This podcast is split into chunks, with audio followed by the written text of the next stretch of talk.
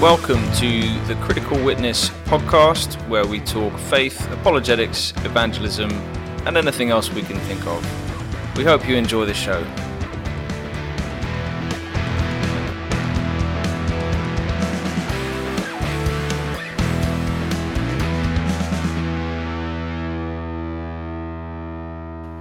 Good evening.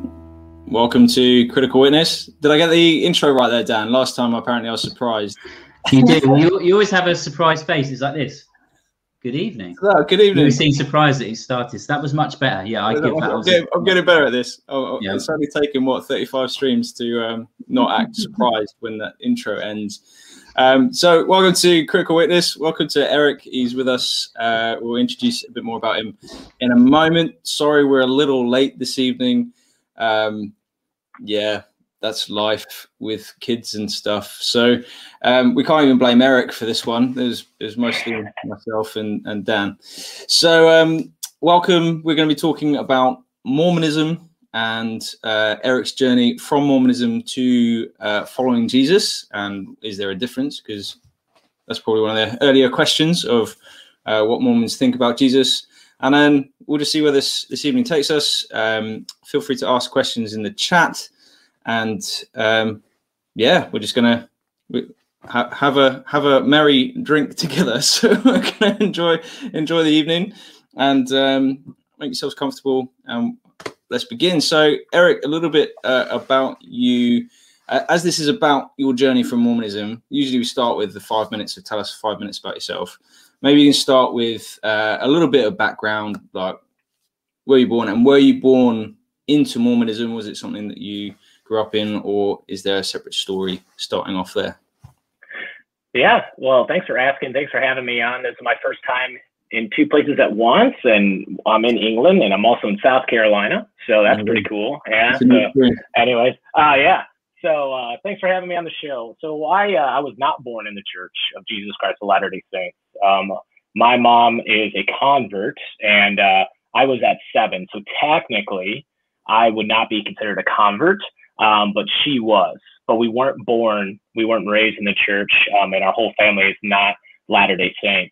Um, but I grew up in Chicago, and uh, the journey started when I was at seven years old, and we were just walking in our neighborhood. It wasn't the roughest neighborhood, but also wasn't the the nicest neighborhood. And you know, a single mom um, grabbing her son, "Let's go, Eric, let's go," because these two men in suits were walking after us, and um, not like violently. that came out wrong. They weren't like running after us or anything, but uh, yeah. So um, they knocked on our door, introduced themselves as uh, the elders from the Church of Jesus Christ of Latter Day Saints, and my mom let them right in. Um, and they shared their um, their three topical things that they have to do, um, and we became uh, church members. Um, and uh, then we we ended up moving to uh, Utah when I was 14, and from there is when it was a little bit different for me because in Chicago I kind of had to hide my Mormonism, if that makes sense. Um, I was I did stand out. I was different. I didn't drink caffeine at, at a time. That was at a time when um, caffeine was also seen as something that you shouldn't drink. Um, not just coffee and tea, but also caffeinated drinks. Um, that's it's changed over the years. Um, so every time we had like a class party or whatever, I couldn't drink some of the drinks that had caffeine. So I automatically stood out in that way. Also, I didn't go outside or watch TV on Sundays. Now that's not a teaching. It's just something that really my mom kind of saw other other families do, and it brought them closer. So she kind of shut the door on that. So when we when we moved to Utah, now we're with pretty much our culture, our people. They understand us, so we could stand out. Um, and it, it is different. The the Mormonism in any other place other than pretty much the West Coast is a little bit different. Um, you know, I think out in the West Coast, Utah, Nevada, California area, Colorado's big, Arizona's getting big. Um, it's a little more open. You you share your or you don't really have to share your faith because you just assume everybody is Latter Day Saint, especially in Utah. Um, so you see kind of two versions um, of it. You see, you know, very passive people in the East um, who really like to live out their faith and be nice people. I'm not saying that Utah Mormons aren't nice, but you will see some of the some of the children maybe act up, you know, things like that. And you're like, whoa, I didn't know Mormons could do that, you know. um, anyways, and then we moved to South Dakota um, when I was a freshman in high school, um, and there's where um, I was. Yeah, it was it was a small number. We lived we lived in an area that not only was it a small town, but we lived close to friends that we knew from Chicago, so that was nice. But the church itself was a branch. A lot of a lot of the churches have wards, and wards is just how many members, and then there could be one or two wards in one church, and then another ward in the same town but in a different building, and there could be two there. So it just depends. Well, we were in a small little branch of maybe maybe ten people that shared our faith.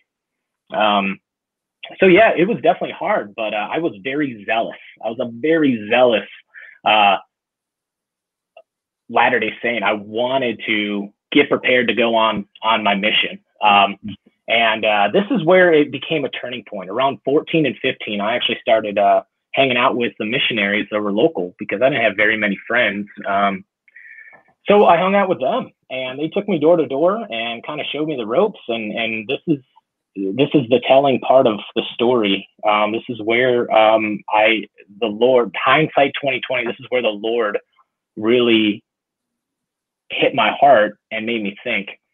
And we went up to this woman, and I remember she's raking leaves, and uh, we go up to her, and the elder says, "Excuse me, ma'am, we're from the Church of Jesus Christ of Latter Day Saints, and uh, we were wondering if we could if we could tell you a little bit about our faith and she looks at me and she looks at us at, at the two at the two elder but the missionaries and she's like you need to find yourself a real religion.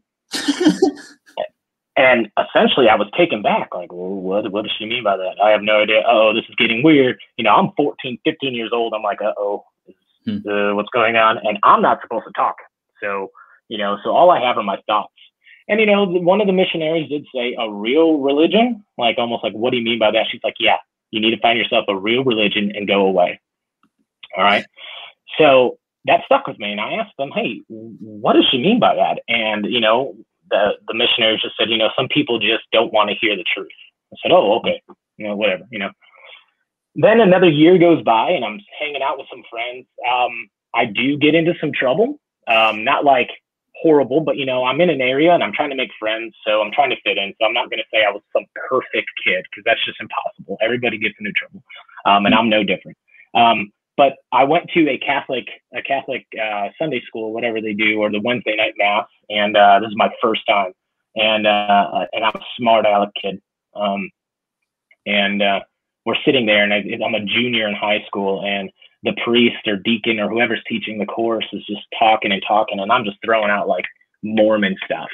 Like you could tell I am not a Catholic straight off the hand and just saying some, you know, talking about the pre-existence, talking to some different stuff. And, and he's like, good son, are you, are, are you Christian? Are you Catholic? And I said, no, I'm a Mormon. He's like, oh, even worse. And I was like, pretty cool. I was like, yeah, I was like, okay, well, I'm not wrong, whatever. You know, just being smart aleck. And then, yeah, anyways. Then my senior year of high school comes around and the Lord's working again. And I was really into music and stuff. And they, my school brought in a Christian rock band and, you know, they're, they're doing all this stuff. I'm like, hey, that might be something I want to do. I'm really into music. I like singing. I like, you know, playing the guitar, playing the git fiddle a little bit. And uh, I walk up to him and, uh, I say, hey, man, I'd like to join. They're like, okay, cool. What, what denomination are you? You know, are you Christian? I said, well, yeah, I'm Mormon. They said, no, no, no. Are, are you Christian? I said, yeah. The church I go to is the Church of Jesus Christ of Latter day Saints. So obviously, if I'm following Jesus, I'm a Christian.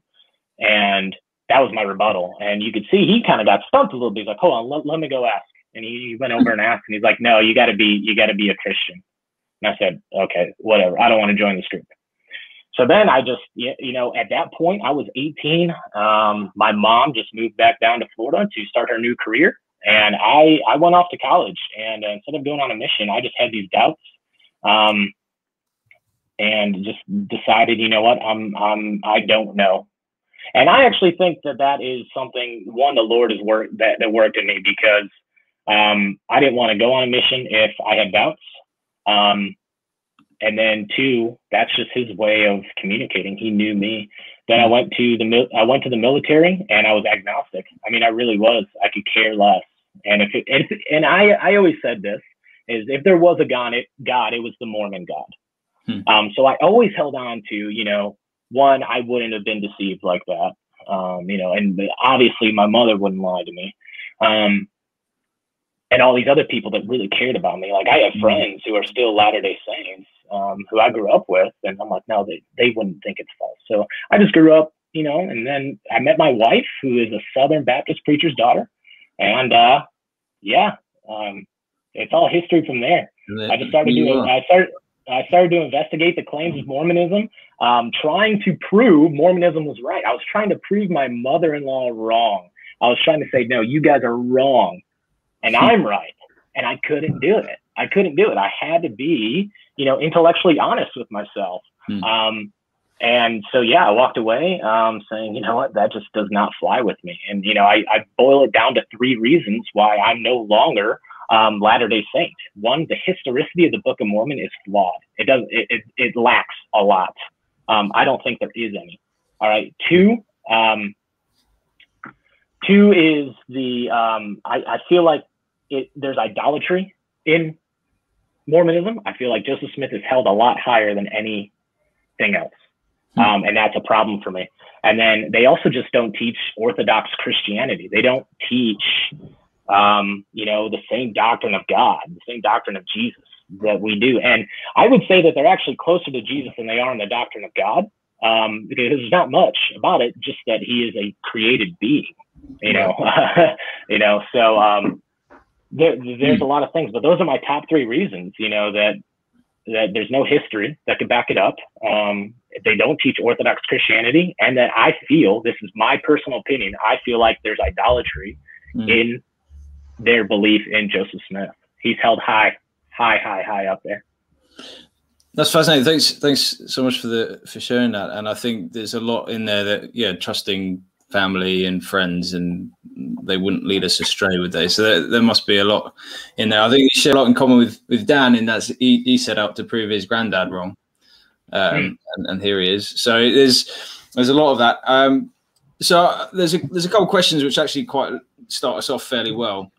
Uh, so Dean's watching London Theist. Uh, what are the basic tenets of Orthodox Mormonism? Uh, is there a creed like the Apostles' Creed? I'm I'm totally clueless with Mormonism. I know yeah. a little. I know enough to like hold, hold a conversation with a couple missionaries on the doorstep. Yeah. So um, no, yes and no. So remember, when Joseph Smith, when he was in the garden for his first vision, Jesus, he saw you know Heavenly Father and Jesus as two personages, and and and Jesus said, when Joseph Smith asked, "What church should I join?" Jesus said, "None, because they are all in, they are all false, and their creeds are an abomination." Okay, um, and so that went into saying, "Well, yeah, we don't follow the creeds." Okay, um, but they have articles of faith. All right, they have 13 articles of faith. That is basically a creed. We believe. All right which is essentially a creed. We believe that. So the first article of faith is we believe in God, the eternal Father, and in His Son Jesus Christ, and in the Holy Ghost. All right, and it goes down the list. So technically, yes, there is a creed. Um, I'm not going to say that all Latter Day Saints will say that that's a creed. They will, you know, maybe they'll stray away from that from that verbiage, which is fine. But if you just look at what a creed is, or a catechism, or anything like that, it's just a statement of, of belief, and that's what the article of faiths are. Awesome. Uh, that, that's helpful. Um, Dan, starting us off, have you have you got anything to uh, to start? Um, yeah, no, it's just um, it's just interesting. Like I, I've always liked Mormons um, because they're always just lovely. They're always lovely. Oh, yeah. And mm-hmm. um, it, it, you see, like I always say, that the guys are always these handsome. I'm just saying generally, yeah, handsome lads as we call them, and then the girls are always just they're just sort of you know good-looking girls wearing badges, and um, they're, they're, always they're just always they're, always, they're just they are, they're just always nice. Um, yeah. I'm sure that's you know something they do intentionally. Is that um, part, well, part of the you gotta you gotta you gotta look at this. I, I'm gonna give Mormons credit where credit is due, and they live out their faith. I mean, they hmm. live by conviction. They live a Christian lifestyle. Most of them. I mean, if we're gonna say that all Mormons are are you know are living the Christian life, I think that would be a false statement because I'm sure there are some that that don't, but they hold to the title, just like we would say some Christians. Okay, they may be wolves in sheep's clothing. Okay. Mm-hmm. And, um, but you also got to remember that, yeah, they may be living out their faith and their convictions, but why are they doing that? Are they doing that because that's what they think they have to do in order to go to the celestial kingdom? Or is it because they're really convicted by it? And I would say they are really convicted by it. They really believe in what, what they're doing. Um, and that's the same thing with, with Christians too. I think we don't live you know, because we're scared of some some sky daddy. Okay, we're not. I know cringe, total cringe. But uh, no, it's not because we're scared of hell. It's because we we live with a grace that is found in us. We are crucified with Christ. It's no longer I that live, but Christ who lives in me. And we are we are His workmanship. Okay, um, so that's one thing that yeah, you have to give props to to our Mormon neighbors. Is that man they they are some some nice people, and even even the people that um, aren't LDS, you know, they will go out of their way and help. And I think Christians need to start taking notes. You know, you are going to find some Twitter trolls here and there that are just not okay, especially towards me because I'm an apostate. Like I'm, mm-hmm. I'm gone. Yeah. I'm done skis. Like I am a son uh, of perdition. Um, a lot of them will debate me on that, but it's true. I'm going to outer darkness if they're true. Um, so you know, maybe their attitude towards me will be a little different. So that's why, as me, is my ministry is, is to teach others about um, Mormonism and to engage with them in such a way that, man, it's kind of like instead of them going out of Mormonism and into atheism or agnosticism, no, they're coming into Christianity. You know, I think a big deal about it is all the denominational talk because remember that's how Joseph Smith started it. Um, you know, there's all these awakenings and Methodists and Baptists and Presbyterians all growing. So it's like, oh, there had to be a great apostasy. Look at all mm-hmm. these denominations, but really, it, it's it's not like that at all. So um, we just gotta we just gotta show more love to them. And uh, I've got tons of strategies that we can do. We'll, we'll, get get into um, into those. So we've got a couple Sorry. of trolls in the chat. No, it's fine. Um, That's cool.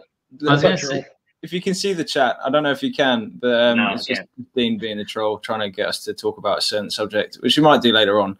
But the um, um, go on, Dan. I was just I was just going to say something. Um, one thing I've always found really fascinating whenever I've spoken to Mormons, because I have I have had had um, I've had a Mormons round for a Bible study, so they they they they invited themselves in for to to, to educate me about the Bible. Um, and and the the ways of of of of, uh, of Mormonism, which was interesting. Um, and um, the one thing I always find really interesting is is the way they position themselves. So obviously they always have like elder so and so, elder right. this, elder that, and it's it's it's. I'd be interested why they why they do that because it's quite it's quite for me it's quite fascinating because what it does is it puts it puts the Mormon in a position of power because right. they're speaking to you from a position of authority. They are the elder and then right. they speak they speak to you. And and and because of that that your position in the relationship in that that that social context becomes you are the student. They're the elder yeah. leader and you're and you're the student. And i remember having a conversation with a couple of missionaries because i asked for their names and they kept saying elder this elder that. And i said well could you give me your first name? Um, because um, because otherwise i feel like um, you're, you're putting yourself in a position of power uh, over me and I'm a student, but I just want, you know, what is your name? And they wouldn't do it. And they said, what's your name? I said, well, I'm, I'm Prophet Roger. And, and, and I said, and they wouldn't do it. I said, well, I'm that my name is Prophet um, Roger rather than Daniel. And, and they, and they, they wouldn't do it. And I said, well, do you see how, do you see how uncomfortable you are referring to me as a prophet?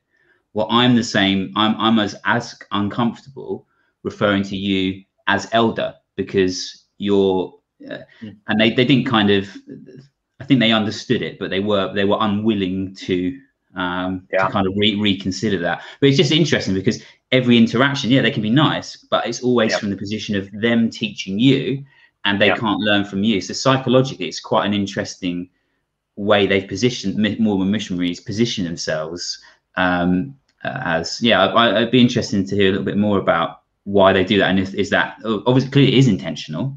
Uh, yeah. But yeah, I'd be interested so they they um, understand that they hold the Melchizedek priesthood. Okay, that is the highest priesthood authority that you can have.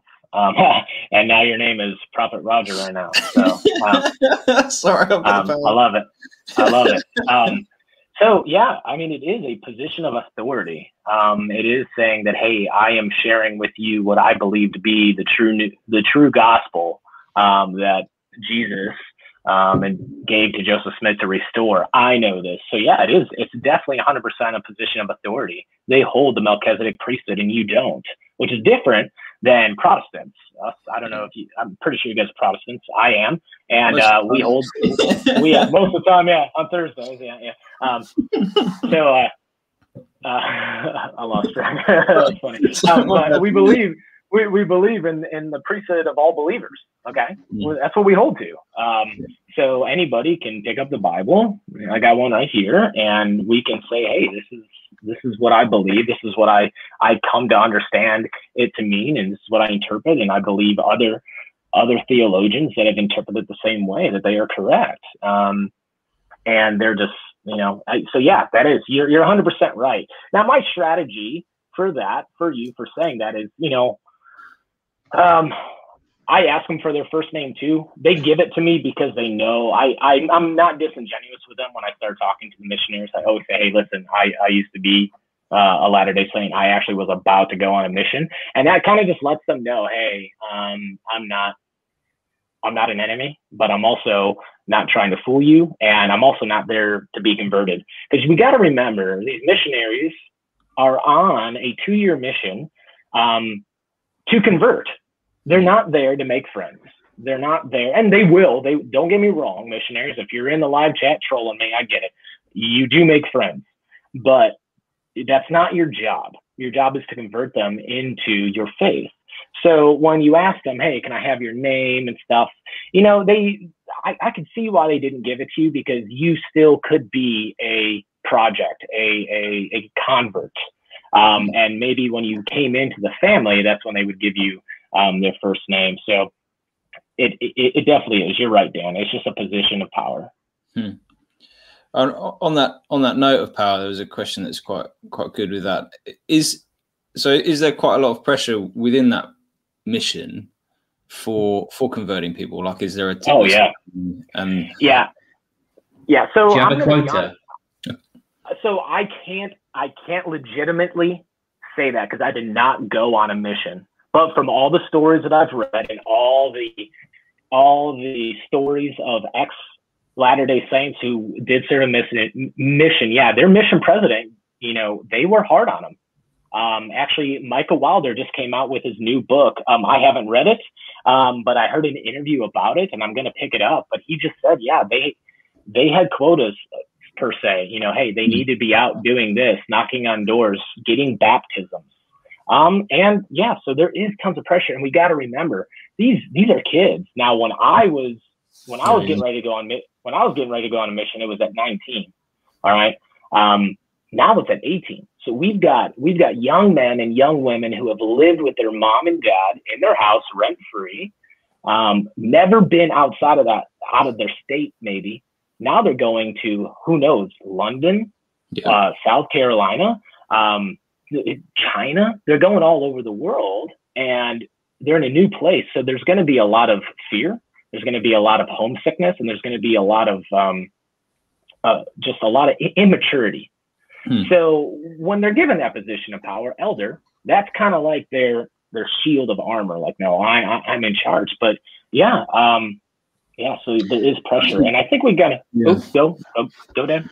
Um, I was going to say, so in terms of when you interact with other with um, Mormons um, who understand you as a as a former member of the LDS Church, does not going on a mission kind of mean that you lack a bit of credibility for them?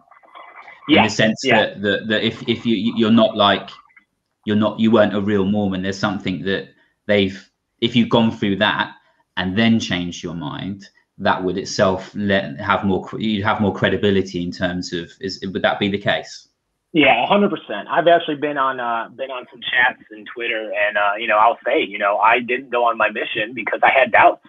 Um, to me, I think that's credible. Um, to them, mm. they say, well, no, I had doubts and I went on a mission and I came out better than ever. Mm. Okay, well, that doesn't mean that I didn't believe and I didn't understand. Um, mm. You know, but yeah, definitely. Um, I'm, I'm sure every Latter Day Saint's different. Um, but yeah, it's definitely uncredible that I left way before um, going on a mission. So yeah, they, they would probably, and also they're talking to an ex-Mormon, so the guard's already up. Mm, yeah. You know, so it's already up. Like, hey, you're an apostate, and I know that you're just going to try to talk me out of it. So you're so anti-Mormon. Um, so it's kind of I'm at a dis- disadvantage. So I go at everything with just a heart of hey, friendship. Let's be let's be buddies. Yeah. What um yeah, could you explain a little bit more about um, what was I going to say now? Oh, the priesthood of Melchizedek. Now, what is that? I, have not, I've, I've not heard of that. I'm, well, I mean, I've heard right. of Melchizedek.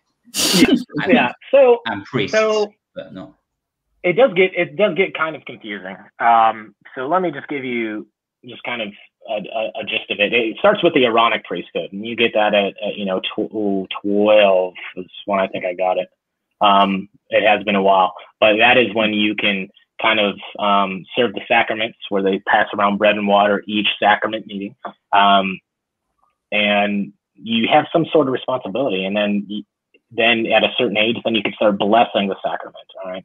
Um, and then when you get ready to go on your mission, um, at the age of 18, you could get the Melchizedek priesthood, which is the highest authority. And they get that from Hebrews 11. Um, it, it, correct. Yeah, Hebrews 11 when um, they're saying that Jesus, you know, the the writer is talking about Jesus being at the order of Melchizedek. Right, so he's the high priest. Um, so it's really just giving him the authority to talk scripture, to interpret, to to bless, to baptize, to give the Holy Ghost. I mean, you get all these more responsibilities. So that's just like it in a nutshell.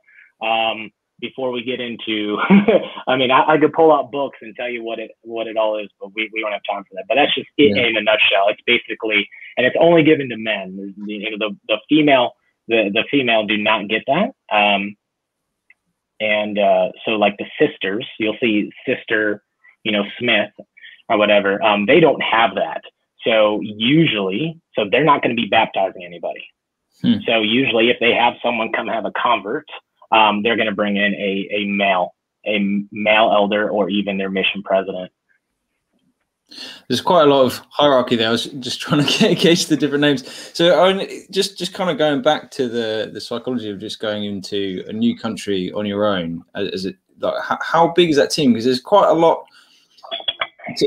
There is a fear potentially of going to a new country and missionizing, but it's quite isolating as well. So you end up being quite close knit with the team that you're you're there with.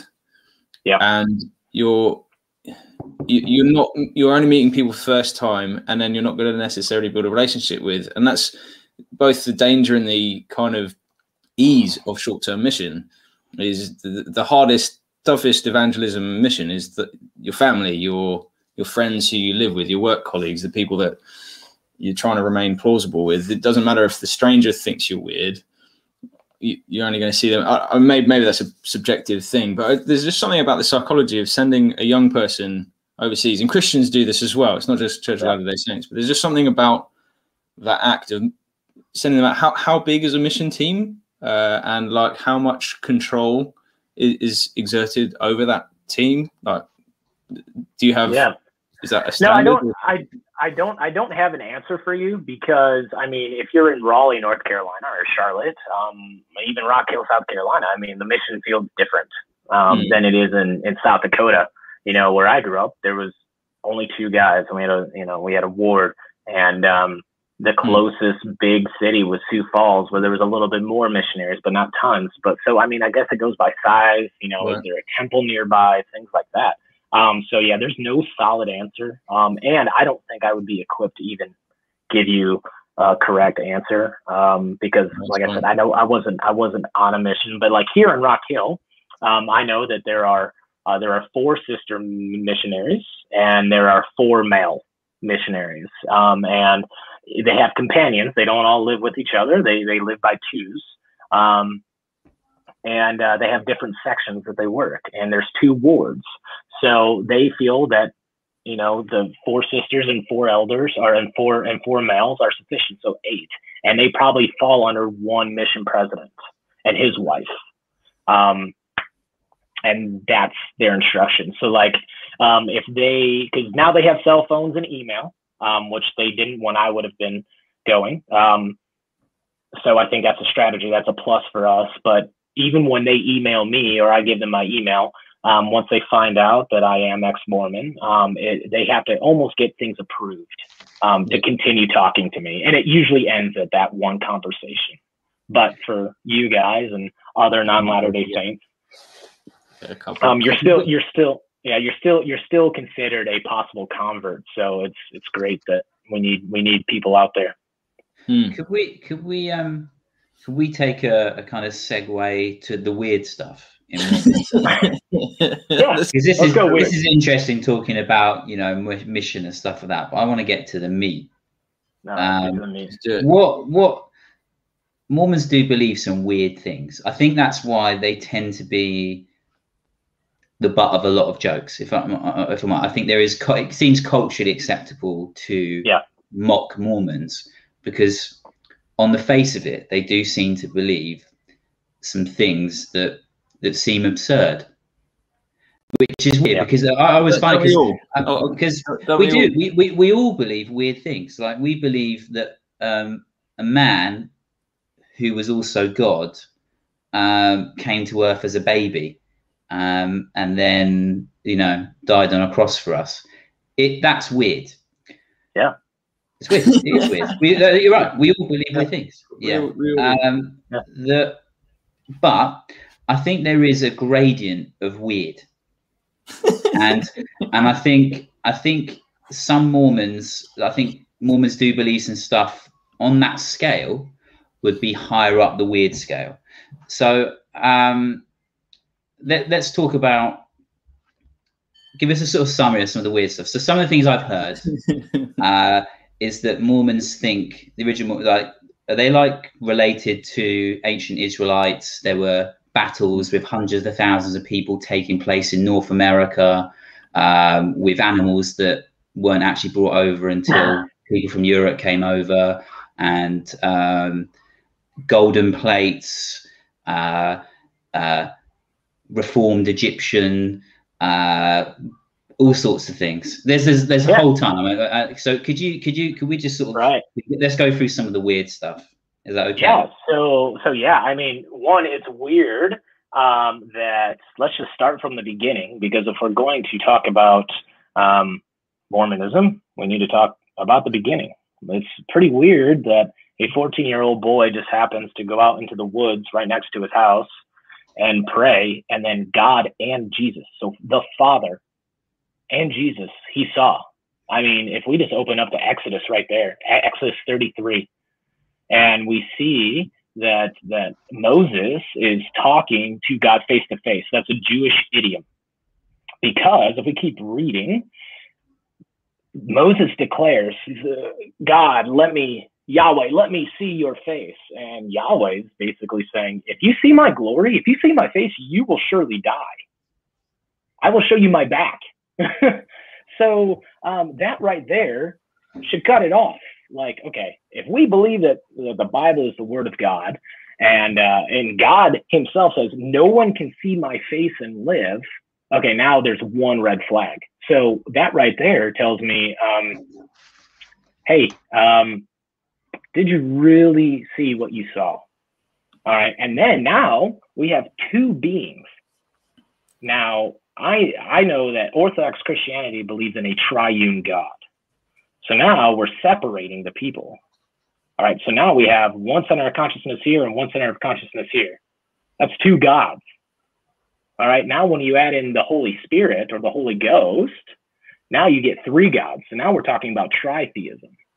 Um, and that gets a little a little fishy. So that's one weird thing that he actually saw God. All right. And then just so happens that he finds these gold plates, and we have to say gold because that's what they're saying. Now, there has been arguments that it was made of gold in. So it's like plated with gold, so it doesn't make it so heavy. But no, he found gold plates. Hmm. All right. Now Joseph Smith walks with a limp. All right. He got he got hurt at a very young age and they had surgery on his leg and he's walked with a limp. And he finds these gold plates and there's measurements out there and people have done tests. I mean, it would weigh almost almost 200 pounds or even more. Um, I am sensing some red flags here. I'm yeah, yeah. and, flags. and the fact is, and it just seems weird that that that one they would be writing in Reform Egyptian. Um, now I know that if you do a quick Google search to to um, to just put in, hey, can I set a Reformed Egyptian? I'm pretty sure Google will just start going spaz out because it doesn't know what that is. Um, it's not a real language. Hmm. Um, so, and then why would these Jewish people who came from Israel over to the Americas start speaking a language in which they would be appalled to speak? Remember, these people were slaves in Egypt for over 400 years. Why would they speak that language? Why would they even write in it? it would, they, they, would, they would, that would be an abomination to them. They would hate that. All right. So there, there's another red flag. But then they hmm. write on gold plates, and then it just so happens to be in time, Palmyra, New York, in his backyard, essentially. That's, that's you know, there's another weird flag. And then when he's done translating, which when I grew up, when I was in Sunday school, we always had pictures of him looking at the gold plates and writing it down. There are pictures out there. But then in 2006, when the gospel topics essays come out, the church has to admit that he used seer stones. Now that has actually always been out there. So I'm not saying that they were that that people can't just go on the internet and look, but it was written that, or it was always taught in some areas that he was writing it down and dictating it. But instead, he was putting stones in a hat and looking in it and dictating it. So just by the very nature of that, that's another weird thing. Okay, that's not how we do translations. Second is the plates are not testable. We cannot see these plates mm. at all. They were they were taken as soon as, as as soon as he was done, boom, the angel Moroni comes down and takes them. Okay, so if I'm if I'm God, let me just play God for like a second, and I, I'm I'm I'm going to be a heretic here in a second, but I'm not going to tell these ancient people that they're going to restore my gospel because of a great apostasy, and then people can't test it. Hmm. All right, because I'm giving my twelve apostles um, who are with my son, they're writing in manuscripts to disperse throughout the world. And now we have 5,730 of those that we could go back and actually look at for the Greek New Testament and test and see, but none for the Book of Mormon. Hmm. Zero, none. So that's another red flag. And then we get into baptisms for the dead. Oh, sorry, you wanted the weird stuff. Hey, Dan, you yeah, wanted. I mean, the, the, relentless. Go on. I mean, the the, the angel stuff is is always. I think there's this weird thing about false religions and cults that that all often begin with an angel story. Um, hmm, yeah. Because Islam's another interesting one as well. You have the angel Gabriel, you know, and the and the Quran, and here we've got um, Moron, Moroni, Moroni, Moroni, the mm. angel, um, yeah. you're, you're coming down, coming down and and and handing over another new religion. But then you have like Galatians one eight that like explicitly says, don't even if an angel comes to you, don't trust them. Um, uh, if they come with a different gospel. Um, it's so weird. I mean, yeah, there's lots of red flags. There's 14 year olds are not known for their honesty um, or at peak strength. So there's a couple yeah. of I have a couple of concerns there. And that's just one concern. That's just one concern. I mean, and then and I mean, if you just boil everything down too, I mean, if we just look at the Book, Book of Mormon, now this is my argument. People have said, no, Eric, you're wrong. Listen, the Book of Mormon is very Trinitarian. Okay, it's very Trinitarian. Um, it talks about the Father, Son, and Holy Spirit being one one God. You know, we got Moroni seven. Oh, what else? Um, I got my notes right here. Hmm. Uh, Moroni 7, 2 Nephi 31, 21, and Alma 11, 44. Those are just three. Uh, and the three witnesses said um, in theirs that, that, and by the honor to the Father and the Son and the Holy Ghost, which is one God. In every Book of Mormon, that's what it says. It's highly Trinitarian, but you, we even get the story, the, the 1838 story of, of the first vision, um, that he saw two personages so it already contradicts that. And then we go into the King Follett discourse that claims that there that that Joseph Smith has always preached a plurality of gods and that they're they are three gods. Um, what um, so, when you meant you mentioned Nephi, um, yeah. so that's a book that's a book in the Book of Mormon. Yeah, is he's that, also a prophet. Yeah. So that's that's not a Hebrew name, is it? So these are these are Israel like is that an is a Hebrew prophet? but it doesn't have. It's not a Hebrew name. Has anyone ever been found to be called Nephi in ancient in, in the Hebrew? In my studies, in my studies of the Hebrew Bible, which is not, you know, I'm not a Hebrew scholar. I've never ran into the name Nephi.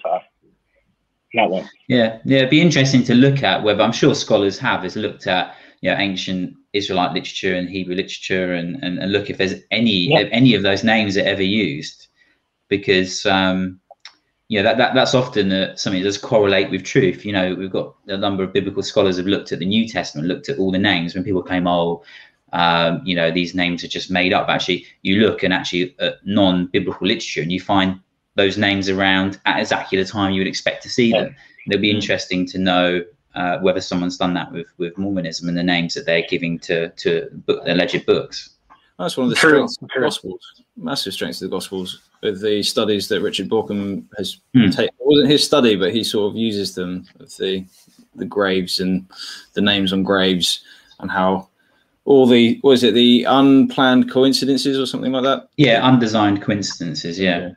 Of, of having to just go Simon the Cyrene, you know, not that other Simon Peter, this other Simon, just because it's a, such a common name, that's sort of dropped into the text that you kind of just read and that's evidence that that's actually a really common name at that time in that place.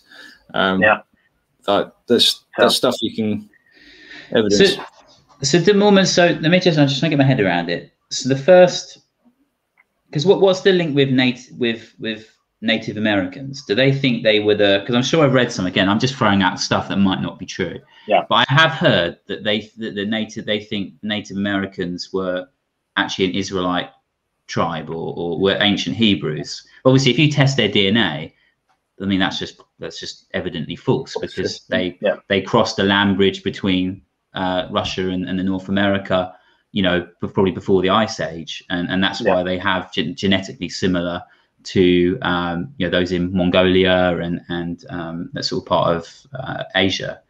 So is it? Do they believe that? Do they believe that? What's the thing with Native Americans and Israelites. Yeah, yeah. So so you're gonna get you're gonna get um, Latter Day Saints like like what I was what I was brought up in, and my mom. Yeah, that is exactly what they are. Um, and then you're gonna get some, I guess, newer Latter Day Saints that um, are gonna be more into the apologetic side, and it'll say, well. Yeah, yeah, but we don't know all the tribes of the, Na- the Native Americans, and we got to remember that the that the Lamanites wiped out the, the, the Nephites. So they're completely wiped out. So we can't we can't know for sure what that's going on. So I mean, you're going to get those arguments, but yeah, essentially that is what he what Joseph Smith claimed is that because in that time um, in the 18 in the 1820s 1830s you know native americans were very uh they just didn't know people just didn't know where, where they came from um and there was it was called not the book so not the hebrew not not not the letter to the Hebrews, but it was called the Book of the Hebrews, um, was very influential at that time.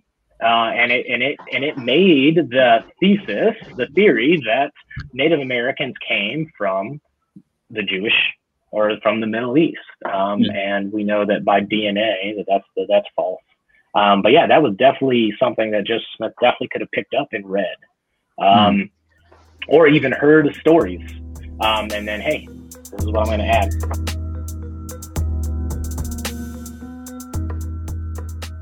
Hi there. This is Phil Dunkoff. Thank you so much for listening to the Critical Witness podcast. If you like what you hear, please do uh, subscribe, share the episode, and write a review. It will help others find us. And if you really like what you hear and want us to grow, please do consider supporting us through patreon.com forward slash critical witness. Enjoy the rest of the show.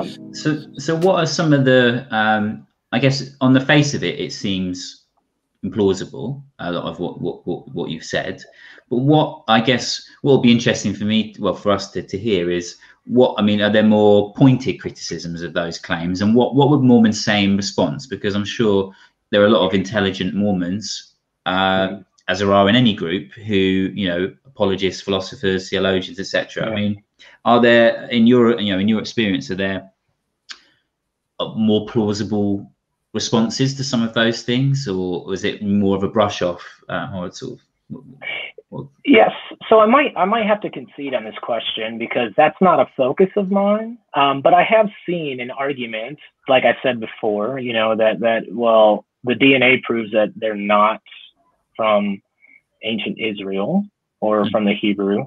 Um, but we not necessarily just this. I, I, mean more okay. generally. So in terms of like the the golden plates, um, reformed Egyptian, you know, these sorts of the sort of things we outlined that were that seemed prima facie implausible. Like what what what are are there are there good responses to those things, or, or are there more um, sort of pointed criticism, you know, reformed Egyptian things like that? Because what the more because what I guess I'm thinking is it seems like there's several things that seem implausible, and yet. Yeah Mormonism is growing and there's lots of Mormons and there's lots of intelligent Mormons who must respond to those things. And I'm not aware of it because yeah. I, I, very rarely encounter Mormons. But what are you aware of what they might say in response to how they would defend those views?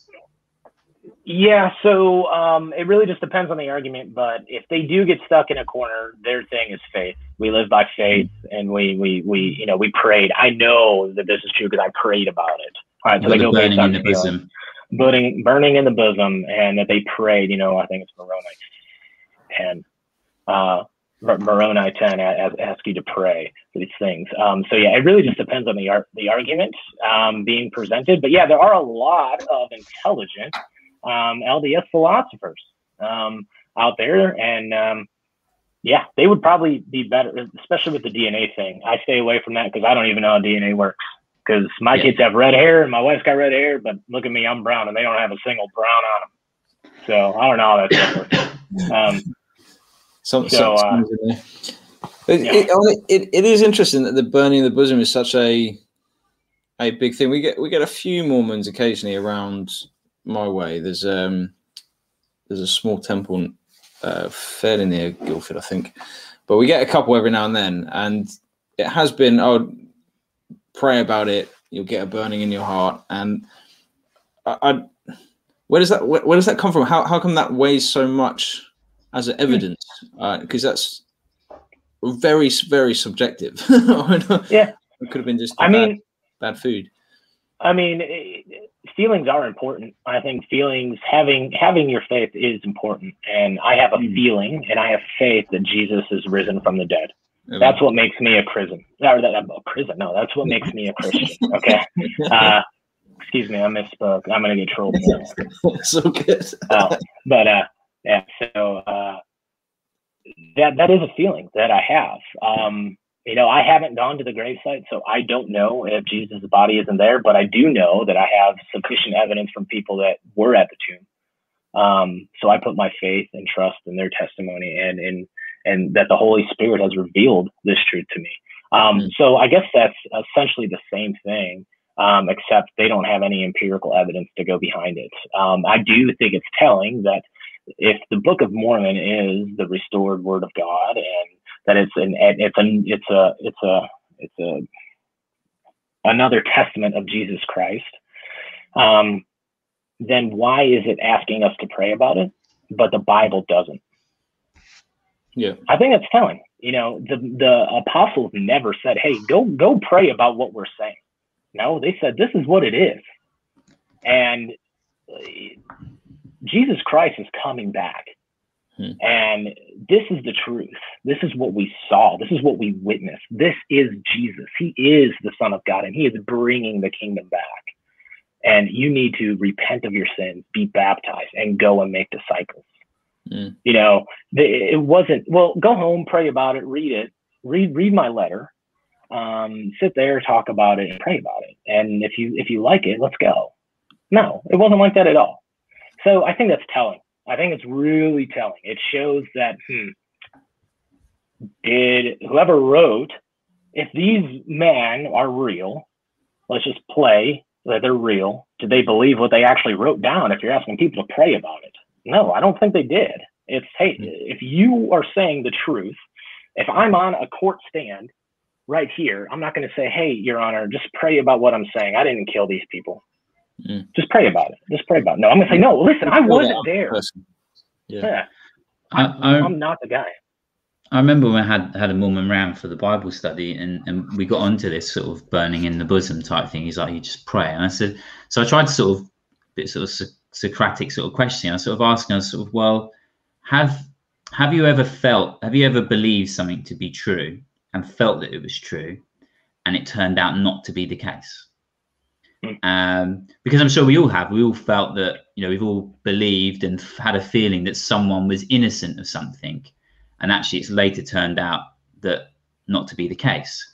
Um, and I said, well, if not that, I said other you know other instances. Some you know sometimes you um, you know you don't feel like you don't feel like doing something but actually you ought to do it despite the feeling you know you don't feel like getting up and going to work uh, and providing for your family yet you ought to you know so the yeah. thing about feelings is that yeah feelings do often correlate with things that are true you know or things yeah. you believe to be true um, but actually if if if it's plausible that you you can be mistaken it does seem somewhat risky to predicate your beliefs. Uh, really, they're reducible to to whether you have a, a, fear having having the right feeling indicates truth, and the absence of the feeling um, indicates falsehood. Um, yeah. And I did I did try to push it. I felt a little bit sorry for because it, it's like you said. There's this 18 year old boy, American yeah. in England, you know, in South London, and I felt a little bit sorry for him because I didn't want to he, he was he was there sort of doing his presentation and it was it was a bit naff but he was trying really hard and he's doing you know it was a bit practice for him probably and and I did give a bit of pushback but I started to, I started to feel in my own fear so my feelings I started to feel a bit bad because I didn't want to like you know crush him but I also wanted to at least at least sort of at least sort of raise some doubts actually yeah. there are there are some there are some problems with what you're saying and then yeah. he sort of you know um, tried to stay in contact with him, but they don't. They didn't want to. I don't think he wanted to come back. Um, it, but it, I was very. I'm always nice. I'm always nice, but I just. Yeah. It, it's going to be hard. It's going to be hard because also, I mean, um, I know you guys are pretty theologically um, smart and trained and things like that, and um, it's it's so easy for us who are theologically minded and trained professionally to just, I mean, hammer down a systematic theology book. Like, hey, man, this is not, and here's why. The homo homoousios, and then we start speaking Greek to them. They're like, what is this guy doing? Way over his head. Mm. Um, and that's, you know, we have this urge. We have this urge to just be like, no, you're in a cult and blah, blah, blah, blah, blah. When I think we need to stop, we need to take a step back and actually listen, hear their presentation, and obviously depend on the Holy Spirit and and and say, you know what, you know what, here's where I think you may be misinterpreting something that you're showing me. Here's what I believe now. Um, and tell me what's wrong with my belief. You know, give them that. Give them that opportunity to tell you what they think is wrong and be like, well, can you show me, since we both believe in the Bible, can you show me in the Bible where that, that my belief is wrong? Mm-hmm. Um, and I think that just that opens up the door. It lays the table out. It builds a rapport to maybe having these gospel conversations. Um, and that's that's what I, I, I really like to train people on because I I'm guilty of this. Coming mm-hmm. out, I was angry. I was angry at my family. I was angry at friends, all because I felt lied to. I mean, it was to the point of hatred. Like, I, I don't want to be around you. And then it's just like, what am I doing? Like, this is not, if I'm crucified with Christ, I need to express Christ and I want to express Christ and I need to forgive. So, and then I just realized that it's not their hmm. fault. They're still deceived by Joseph Smith. You know, none of these, none of these young men, young women, old men, old women, just these, these Mormons, they're not, they're deceived by a man who was out to, for his own.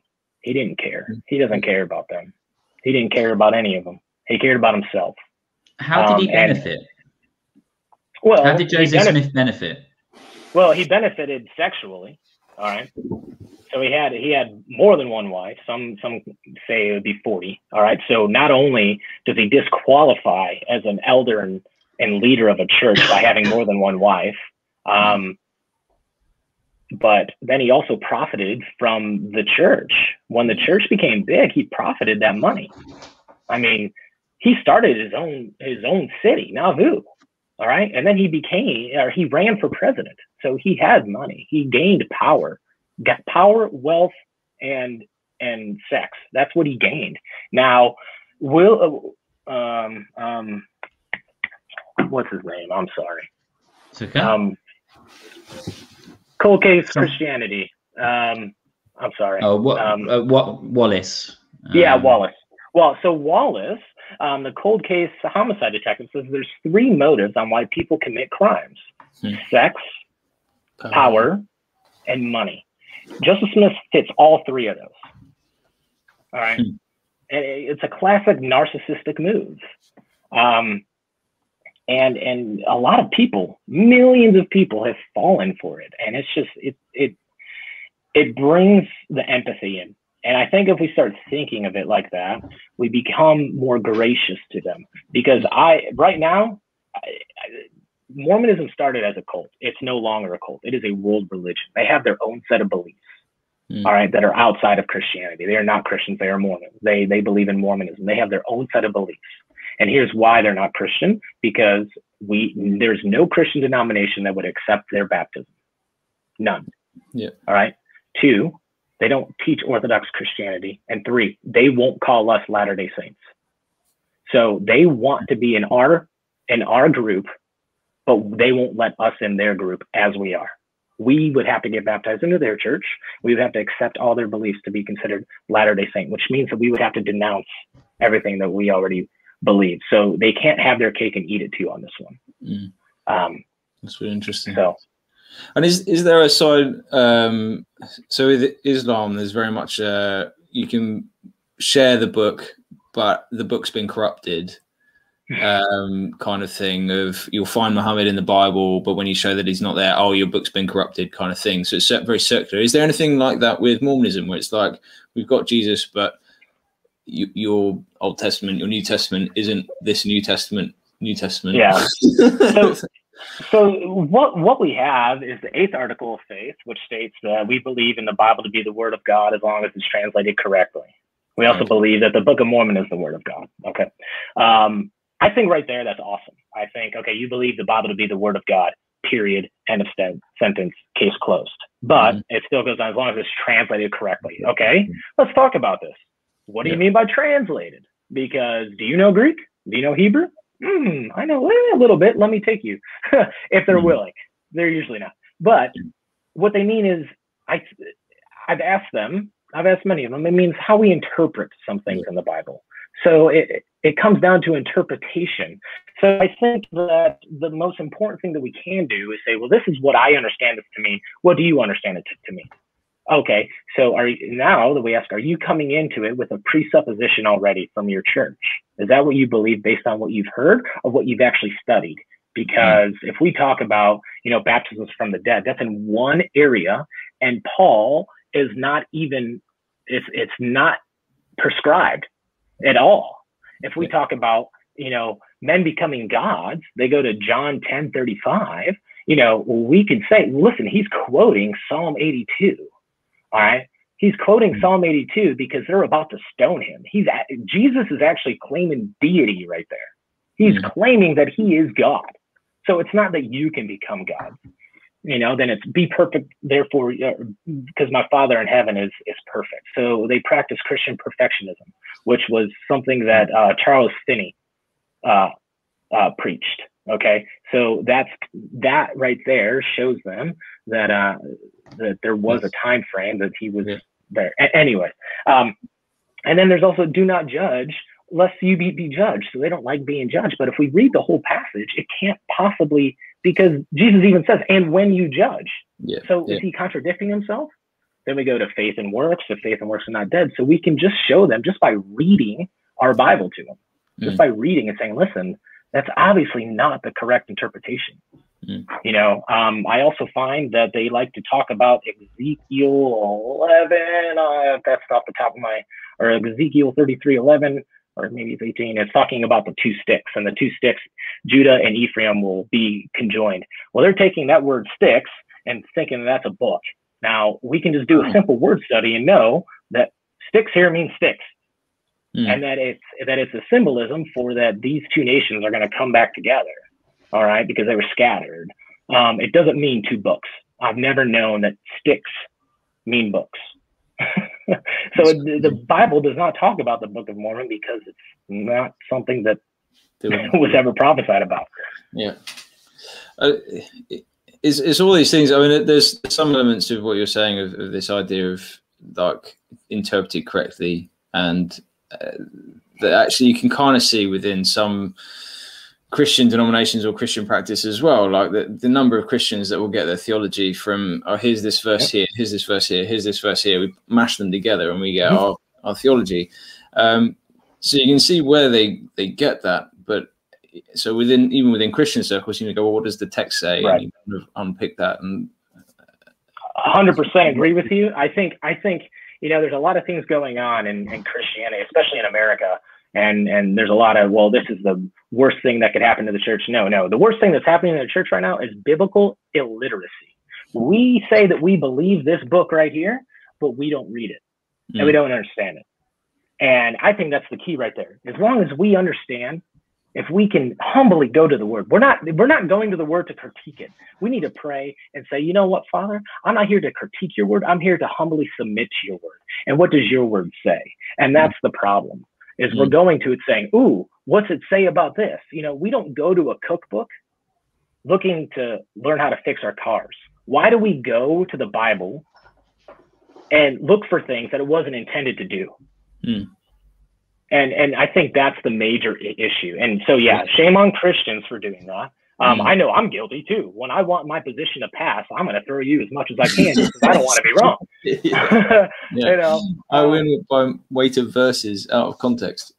Yeah, exactly, exactly. If I want to be right, um, here, here we go. But uh, really, we just need to we just need to submit to the word, and that's that's what I call every every Mormon to do. Is if you believe in the Bible to be the word of God, as long as it's translated correctly or inspired or interpreted correctly, are you willing to submit to a different interpretation?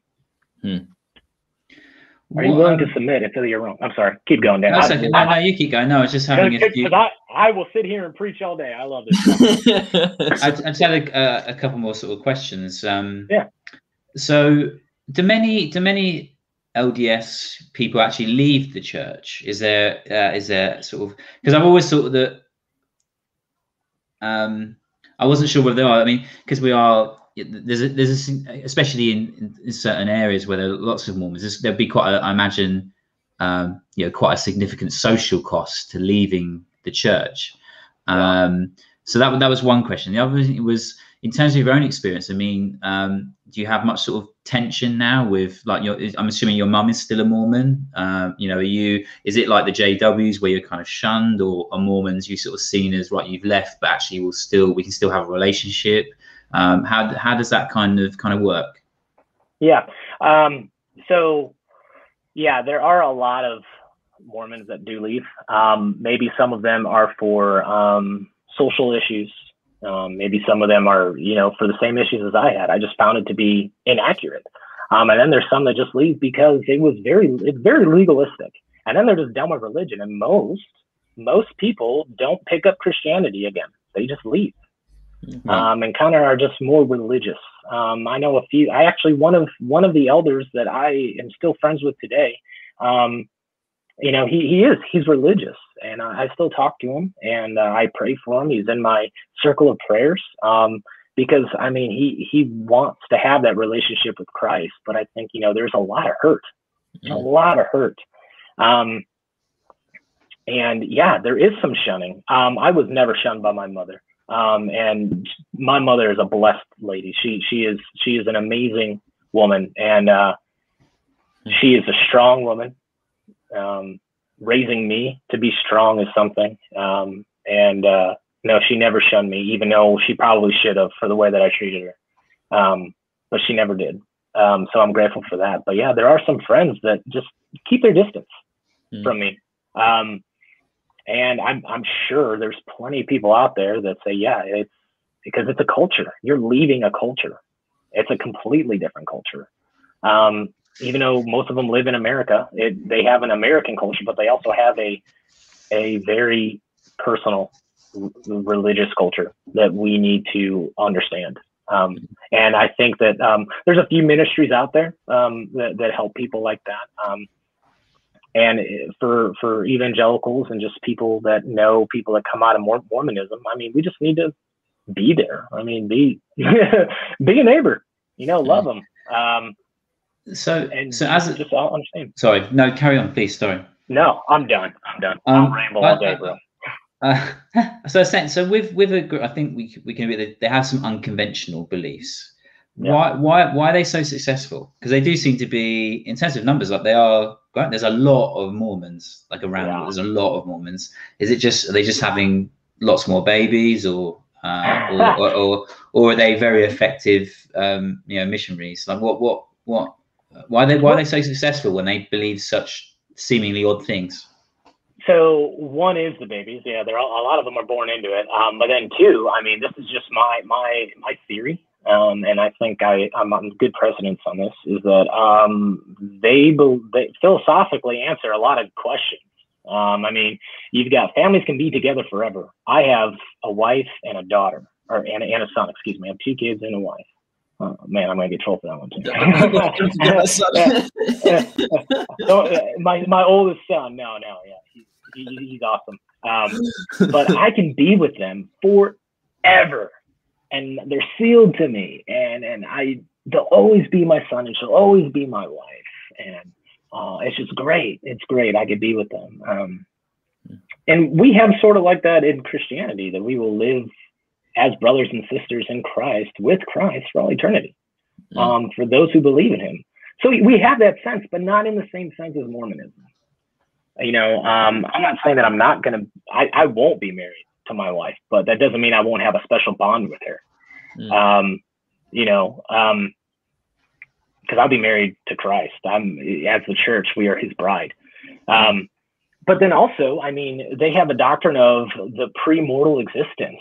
Um, I mean, this is this is a huge philosophical thing. Like, where were we before we existed? Well, Mormonism has an answer to it. Well, you were in in heaven with your heavenly Father, and you were just waiting for for your time. Mm. All right. And you you chose this life. You chose the life that you're living, and you have a body because you chose the plan of salvation that was offered by Jesus in the pre-mortal life before the creation of the world. Um, and philosophically, that's like, oh yeah, cool. So I chose this. You know, unless you're poor and you're struggling with depression and you're struggling with all these things, like, did I pick this? No, I mm. didn't pick this. Is, have, you, have you ever seen um, Disney Pixar's Soul? It's like a, yeah, it made me think of that. Is just like that, all these little souls, and you think, oh, jump into the earth. Is it? Is that kind of? I mean, it sounds a bit a silly way of thinking about, it, but it is. it, felt a bit like that. It's, so you yeah. choose it. Yeah, I guess. I guess. Yeah, you kind of do. Um, I mean, I I apparently choose chose my mother. Uh, I chose to live this life now, which makes mm. doesn't. It kind of I mean, obviously there are things that happen in life that I choose differently because they are big free free agency, free will. Um, so you know, I chose this life, but then because I made different choices, things are going a different way for me. Mm, you so know, you I may choose have to have false beliefs. So you can choose to have false see, beliefs. So, so see, that, I, that... that doesn't make that, sense. If you're if you're with Father yeah. and you know that it exists, you have this pre-mortal existence. So yeah. you're saying people are actively choosing to have false beliefs and accept yeah. false narratives. It seems yeah, I, am pretty sure. I'm pretty sure uh, a Latter Day Saint philosopher would would reject that um, and say, no, you were probably shown this plan, you chose that, and because of your choices now in your free agency, you've gone off the path. Okay, um, I think that would be the rebuttal to that, um, and no. I would just say, well, no, we we don't, and their basis. Their basis for premortal existence is Jeremiah 1 5, where God tells Jeremiah that before I knitted you in your mother's womb, I knew you. Then it goes to verse six. Oh. So they're inserting, oh well, they're they're making this this logical conclusion. Well, if God knew Jeremiah, then Jeremiah knew God. No, no. Pump your brakes. Wow. you got to yeah. remember, we're not we're not om, omniscient. All right. Mm. Isn't that um, and we never will be. 139 as well that he knows. Yeah, yeah, exactly. exactly. I think that's a, a, plausible argument to say, no, God knows all, so he can yeah. know everything before the foundations of the world. Okay. Yeah. He yeah. did. um, and and he knows all contingencies. He knows even all free choices before they even happen. Okay. Mm. He knows those. Um, or else he would not be omniscient. He would not be sovereign. Um, and and that is where I know there's probably a Calvinist shooting me right in the head right now. That's all right. um, so so that's that's a good argument against that in my opinion is like listen there's no way we existed before mm. before this body we did not exist we were nothing yeah yeah uh, before this, god created the universe there was a pre-material universe that existed. yeah is that yeah so they do believe that god created the world out of pre-existing matter and oh, i just made that up i didn't realize that was real yeah. i was just taking right. yep. Yep, yep. So they believe that God created the world, or Elohim. We got to so God or Heavenly Father, Elohim is what His name would be. Um, that uh, it's not Yahweh, even though so just grammatically or just just the Hebrew is incorrect there. Um, that He was a man that lived on an earth just like Jesus Christ did, and now He's an exalted God, and then made the earth out of pre-existing matter. Okay. Um, and that's when we get into the men can become gods one day of their own worlds. Okay. Mm-hmm. Um, some people debate that and say, no, they don't believe that. No, listen, we've got to talk about that because we're saying that if God, Lorenzo Snow said, um, what man is, God once was, what man can become. I'm sorry, I messed it up. But there's a saying that God used to be a man on another on on his own world, exalted, and we can become gods one day, and we can become like God. And you know, you're going to get a lot of people saying, "Well, that's just we just believe in the doctrine of theosis." Well, that's not what Athanasius was teaching when he was mm. teaching the doctrine of theosis. Um, so that's that's another thing. This so uh, even just that whole idea that we get other gods, uh, we become our own gods, is is quite a fascinating idea in and of itself. And that's got to be quite. That's I've not quite ever got to that point with uh, a Mormon missionary to ask about becoming a god. That's got to be further on down the line of that conversation. As as you're sort of preparing to go on to mission, maybe, maybe we'll go on to a little bit of conversation about mission and, and the difference now. Okay. Your um, you're you're kind of I guess a Christian missionary in that sense. But how, how much prep or um, training or I don't know what we might might call it um, do Mormon missionaries get before they go out? Is it because I'm, I'm, guessing that when they go out, they're all paid expenses paid for, so it's, it's quite a. No, it's not. It's not all expenses paid for. They have to do a lot of saving. Um, a lot of them are paying it out of their pocket. And if they're speaking another language, um, it just depends on language, but I think some of it's like six months to a year. Um, you know, just on average, six months to a year if they have to learn the language and things like that. I ne- like I never went there. Um, but yeah, I just I just remember I had to start a savings account for a mission, and I, I actually never did. Um, but uh, yeah, um, right. but yeah, so so so they do pay for it out, out of pocket. That's interesting. I, I, kind of assumed that the um, that was all part of like the church finances was to get that's why I, I, don't know why I'd assume that. I guess because they're so effective, I thought that was something that the church put money into was to um, get get people on mission. But uh, so what what is then is is the basis like how, how does every Mormon have to go on mission? Um, to be a good Mormon, yes, um, especially males, like you said. Um, especially males. They are very pressured. You start at a very young age. I was remember it's it's almost indoctrination. It really is that you are told, um, you know, learn learn the Book of Mormon, learn learn this, and go on mission. And uh, you do this because it's part of the covenant, and you're fulfilling the covenant laws, just like getting married in the temple and getting sealed to your kids and paying tithing. You know, these are all work based things. Yeah. You know, you have to do it to be exalted, to to to go to the celestial kingdom, and that's the ultimate goal. Um, and that's their that's their top tier heaven is the celestial kingdom. Um, so, so yeah, it's, it's a, a, mini a smaller planet, the lesser Mormon you are. And like, what, what kind of... uh, no, that's that all that stuff's kind of debatable based on what there's more. There's a lot less teaching that you become that you become a god of your own world than there is on you all live in the celestial kingdom with heavenly father and your family. Um, but there is a teaching there that you would that you know so like joseph smith i would say probably got his own world.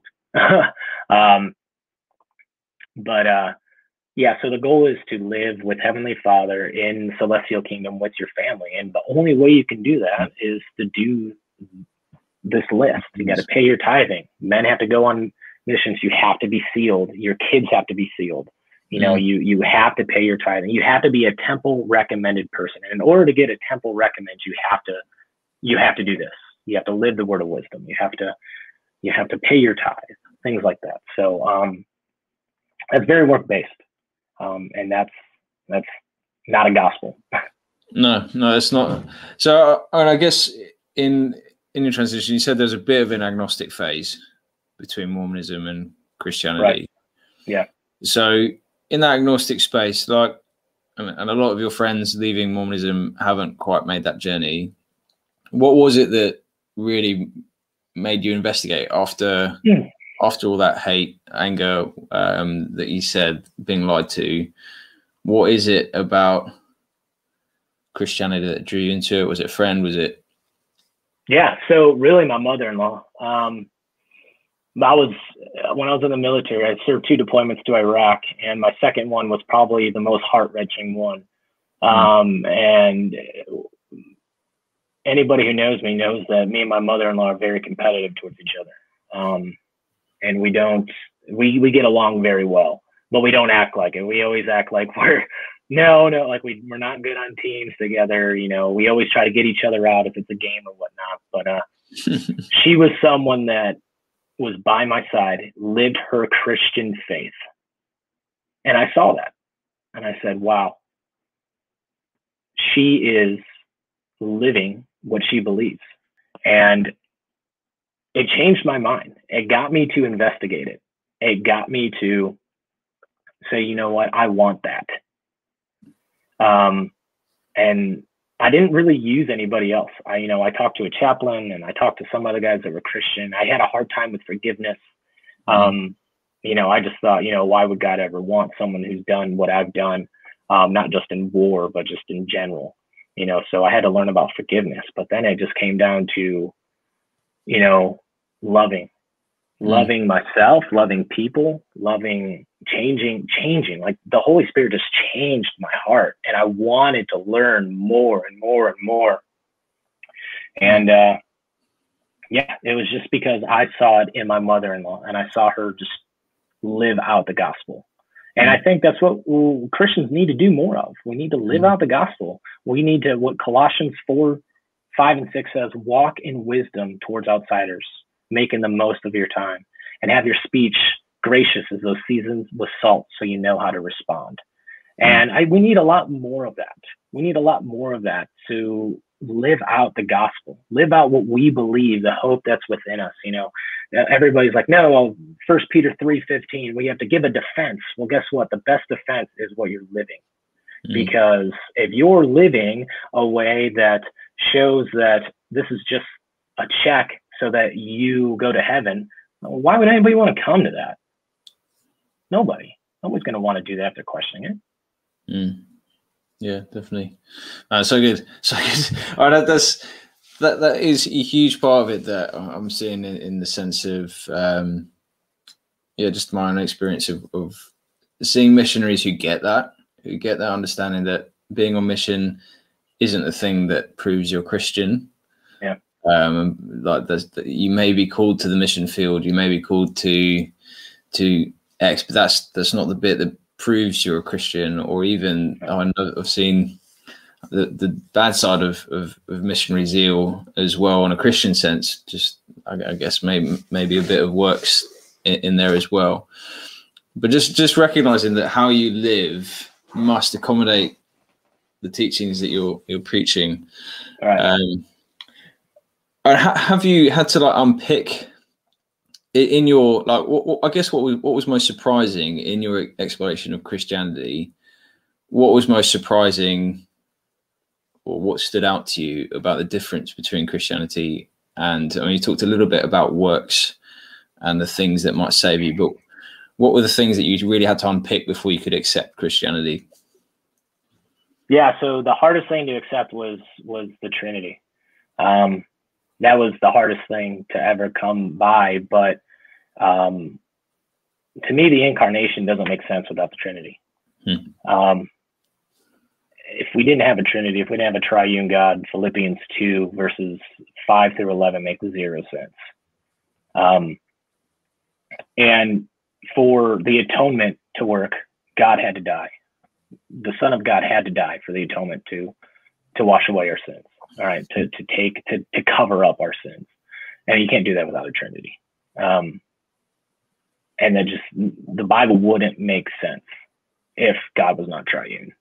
Um, at least in my mind, this is my, my outpouring. Um, it could make sense to other people and they don't hold to the Trinity. I don't see how they don't see that, but, uh, it's there. You know, when Jesus says that if you have seen the Father, you have seen me and I am in the Father's in me and I am in the Father you know, and that I will give you my spirit. Mm. That's Trinitarian language. Um,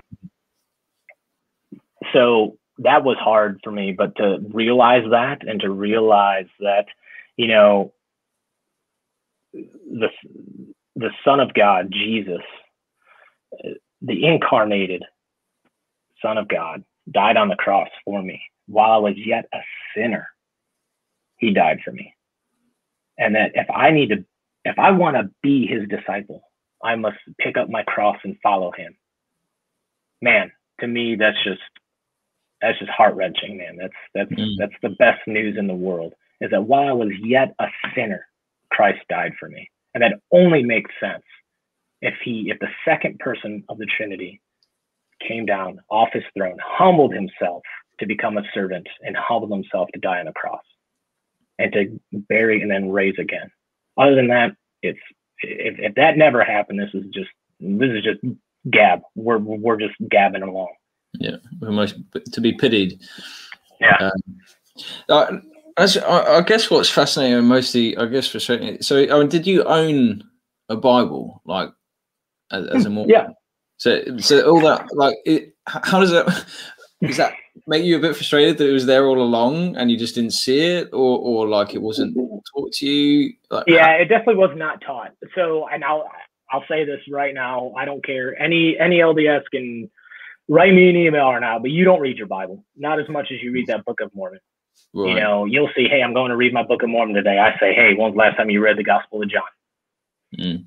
Um, and uh, you know, I it was right there, but we're told that the Book of Mormon supports the Bible and it's it's there, but you know, really what the Book of Mormon and just the teachings of the church. I mean, that's big because if we look at the teachings of the church and what the book or what the Book of Mormon says, it doesn't connect, it contradicts.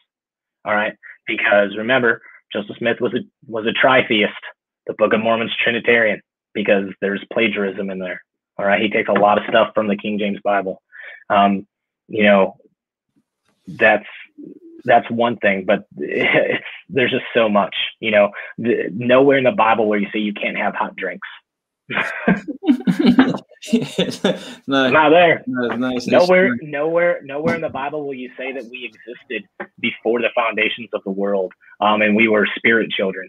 You know, nowhere will you mm-hmm. find that Jesus Christ and Lucifer, Satan are half brothers, and nowhere will you find that Jesus is a literal spirit child of Heavenly Father, the firstborn, begotten. Yeah begotten when we see john 3.16 uh, for god so loved the world that he gave his only begotten son. Mm. i am pro begotten if it says one and only i'm like ooh it means begotten because that means eternal generation. All right? That jesus is eternally generated from the father that's what makes him begotten all right it mm. doesn't mean that he was the literal born from a heavenly mother Okay, that that that means that we are Arians. If we believe that, we we believe in a created Jesus and that he is just a mere human, which means that his death on the cross is insufficient and we're dead in our sins still. Yeah. Yeah. And and that's that's important. So yeah, we had Bibles. We had a four stack. We had the King James Bible, the Book of Mormon, the Pearl of Great Price, and the Doctrine and Covenants. Actually, switched to Doctrine and Covenants and then Pearl of Great Price. And it would come in this huge black. I had a black one with my name on it. Um, but no, you don't turn to the Bible. Mm-hmm. That's what the Christians believe. uh, don't become one of them. Right, right. Um, and they spend very little time you know each year they they have they have lesson plans and i think last year was um, the bible and they only spent a week in romans one sunday in romans are you kidding me wow. john piper spent eight years in romans eight yeah. years and he still gets stuff wrong Oh, sorry, Cowan. Kidding, kidding. I'm kidding. I'm kidding. The, the Holy John Piper. and yeah. uh, um, and but and then th- this year it's Doctrine and Covenants. So they go through a year. But man, I remember going in high school. I'd have to leave the high school and go to seminary. That's what they call it for high school instead of going to like homeroom or something. And they would just teach the Book of Mormon. Um, and it's just it's just yeah, the Bible's right there, but they're not opening it. And when they do open it, it's to support their presupposition. Yeah. Yeah, so sort of all right. One Sunday in Romans, to, there's got to be just a few verses. that, and that's, yeah. that's man. So I know aware of we're at an hour and a half, and um, we, have covered quite a bit. So th- those of you listening, if you've got any questions for Eric, um, feel free to to fire them in. If there's anything else you want to ask him at this time, uh, and there's, there's a bunch of other things just from your testimony that have come up in there that. Uh, don't know if you want to come on again and, and talk about that, but be interested in talking about um, forgiveness and uh, being an ex-soldier and uh, uh, and now now even in that there's there's huge amount of testimony in there if you're ever happy to talk about that as well. Yeah. Oh um, yeah, yeah. are mormons allowed to fight in the military? Are they allowed to join the military? Um, yeah yeah definitely. I've served along a few latter day saints. Yeah they're not pacifists that's for hmm. sure. Um, right. And you got to remember that, I mean, they are essentially Christian nationalists. And in, in a way, it started in, I mean, they believe that the Garden of Eden is in Missouri and that the second coming is coming in Missouri. And, mm-hmm. and, and I mean, everything is about the American white man, essentially. Remember, people mm-hmm. with dark skin are cursed, or they used to be. I'm not saying they believe that now. No Latter day Saint believes that now. No. Really? Yeah. So yeah, none of them do. And if they do, then they're just being racist, racist, and they need to drop it because it's that's a sin. Mm. But back then, back then, they believed that people with dark skin had the curse of Cain. Okay. Mm. And they were cursed, and it, it was formed on American soil to show that America is just great, and it's it's, it's a form of Christian nationalism, is mm. what that is. Um, so yeah, they definitely are patriotic people. Um, and uh, yeah, I guess more power to them if you like that sort of sort of thing. I lean more towards the pacifist side now that I'm not in the military, but. Mm. Yeah, I've been reading um, Preston Sprinkle's book, uh, which was called Fight, but I think it's been republished under a different name. But it's, it's quite interesting. I don't think he's f- fully pacifist when he wrote it, but it was just quite interesting. I'm quite there on some some of the bits, but there's definitely yeah. more to it than I think a lot of people give uh, credence to. Um, Dan, any any last questions while we, we start wrapping up? No, I, I, got tons more I want to talk about in terms of the the sort of odd things that. that what what do Mormons think of the of the the production, um, the Book of Mormon? Like, is that because they seem to they seem to take it in quite good good cheer? Like, it seems to be in their they're, yeah, they're kind of happy with it.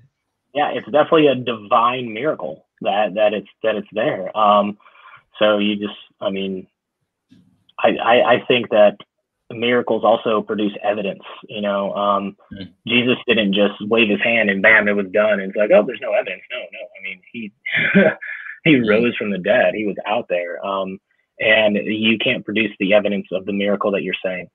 Um, you know, they say that they may live by faith, but remember um, in Matthew, I think it's Matthew 10 when John the Baptist is in prison and he sends his disciples to Jesus, asking Jesus, Are you the one that is to come?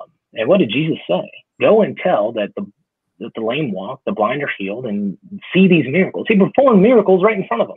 Say, mm. look, this is who I am. He showed evidence on who he was.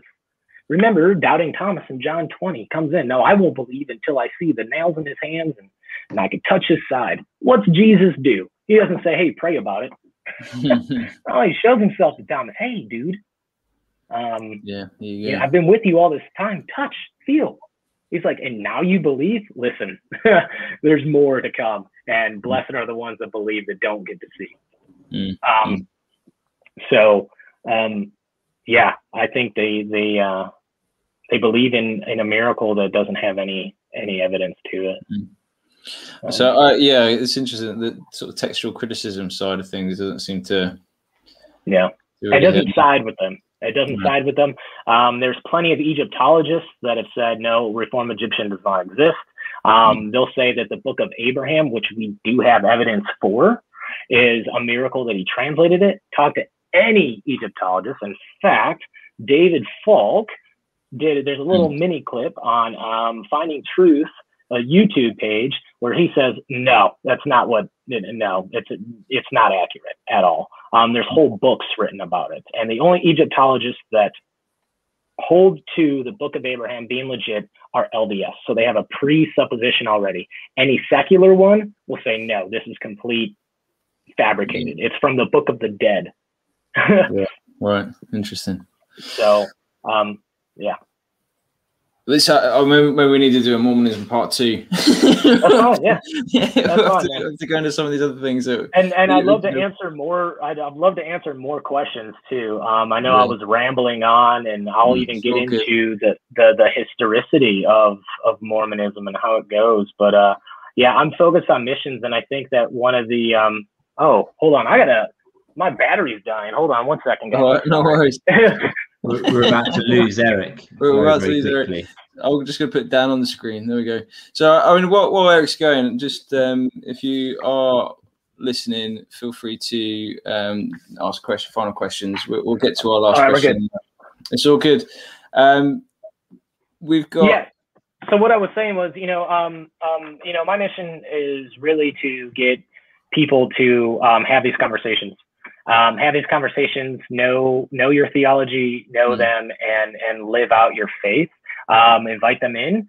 Um, don't invite them for coffee. Um, give them your email, phone number. Have gracious conversations with them. And I'm telling you, if you believe that the Holy Spirit um, works um, in your life and that He's the one that softens your heart to hear the gospel, then guess what? He could do it to Latter Day Saints too.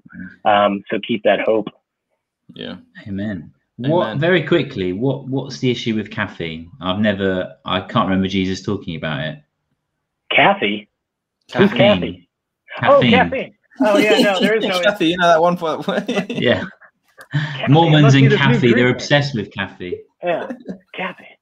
Now, if you said Karen, I'd be like, oh, there's Karens in the Bible. I mean, um, um, but no, yeah, no, there was nothing on caffeine in the Bible. I don't even think it existed back then. So what's what's the issue? Why can't Mormons drink caffeine? So they they can now. They can. Oh, they can. Um, okay. Yeah. What, so they can. Why, why can BYU.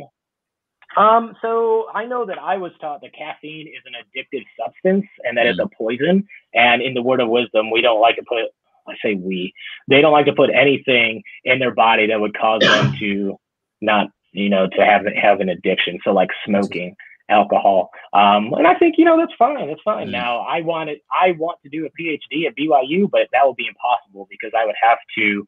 Um, uh, stay with the word of wisdom. And Eric's going to have coffee in the morning. Um, and on Sunday mornings, when I wake up before my family to have my private time, I'm having a cup of Joe with uh, with, with Jesus. Okay. Um, and if I want to sit down and have a have a whiskey to the glory of God, I'm going to have a whiskey to the glory of God. So, um, yeah, there's, there's no way I could go. Yeah, I, I know that Seventh Day Adventists, at least the East, I'm not sure if that's still still part of it. They they don't drink caffeinated beverages either. Um, yeah, I think I really don't. I really don't see a problem with it. It's just weird. It's just they they have no biblical foundation for it. Mm, I guess it's yeah, some, probably something along the lines of body and temple, but I'm not sure uh, if that fits. So um, we, we have our last question. Um, there's there's no more questions in the chat. Um, maybe when we have a, a another chat uh, further down the line, we'll get some more questions in. But Eric, what would you recommend people read or podcast that uh, we can engage with, whether or not it's about Mormonism or just something to, you'd recommend people? What, what yeah. So I love my favorite theologian right now is Matthew Barrett. He's a professor over at uh, Midwestern Baptist Theological Seminary. Um, but man, he put out a book called Simply Trinity, and that thing is just banging. It is fire. Um, and it's something that I think that the that us Christians kind of lose sight of is the Trinity. We believe it, but then we don't we don't even know how to talk about it or teach it.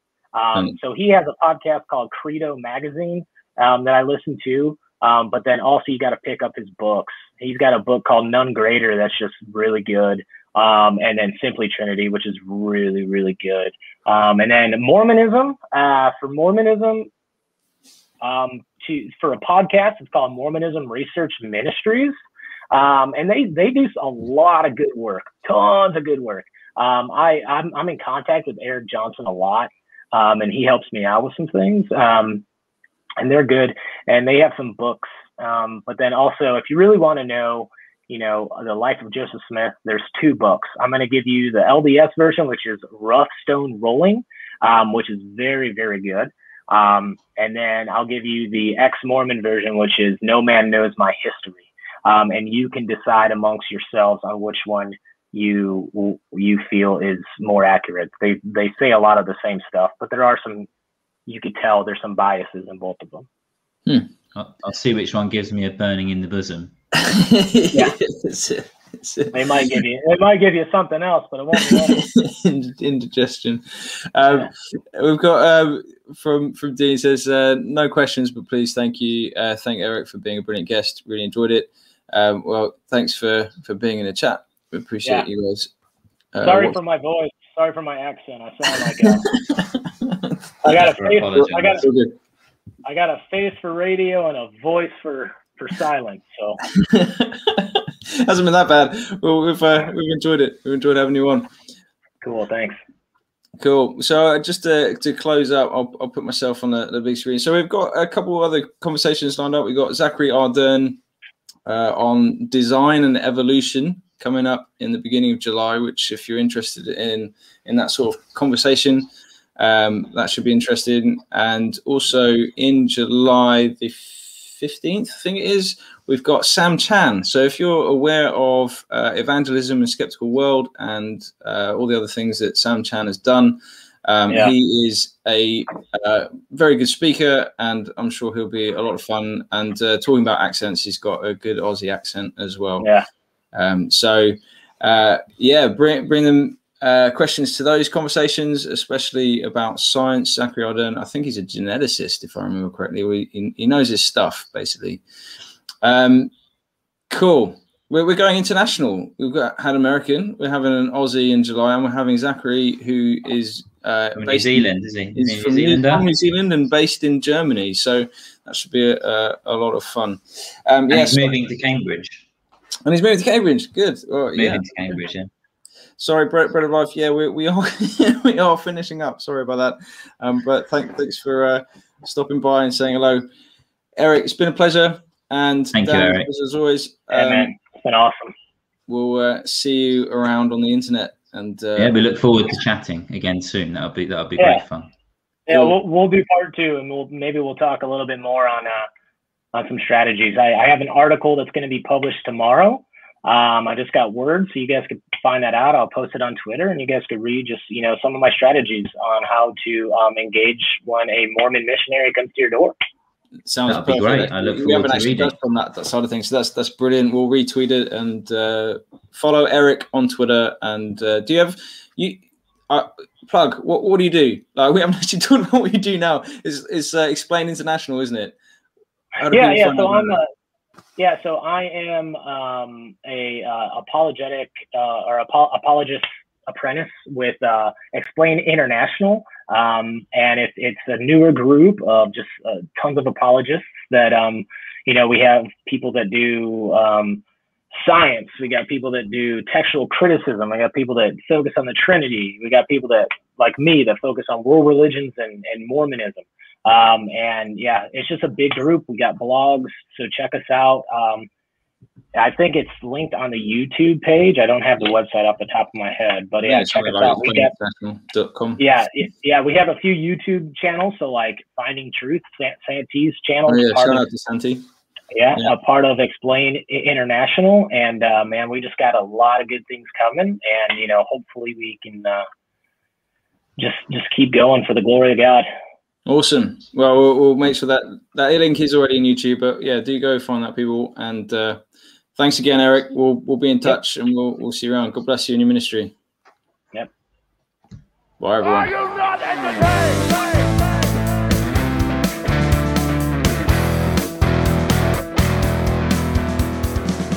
Thank you for listening, and we hope you enjoyed the show. If you like what you hear, please do give us a subscribe on YouTube or follow us on any of the social media out there and give us feedback. Get in touch, let us know what you think. If you really enjoyed the content and want to support it, find us on patreon.com.